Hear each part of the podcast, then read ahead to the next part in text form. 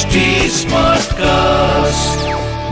आप सुन रहे हैं एच डी स्मार्ट कास्ट और ये है फीवर एफ़ प्रोडक्शन बोलो साई साई राम बोलो जय जय शिरडीधाम श्री साईं बाबा जीवन के पूर्वार्ध में शिरडी गाँव के लोगों का रोगोपचार भी किया करते थे। उनके हाथ से दी गई औषधि लेने से रोगी शीघ्र ही रोग मुक्त हो जाते थे।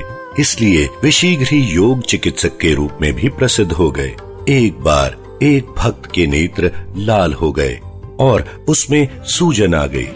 शिरडी जैसे छोटे से गाँव में भला डॉक्टर कहाँ था? अब अन्य भक्त उस रोगी को श्री साईं बाबा के पास ले गए। ऐसे रोग में प्राय लेप, मरहम, अंजन सूरमा गौदुग्ध व कपूर मिली औषधि का इस्तेमाल किया जाता है।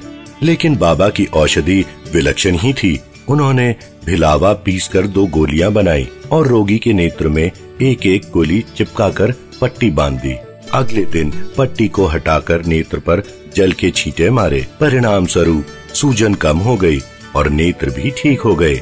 इसी तरह बाबा ने अनेक रोगियों को ठीक कर दिया।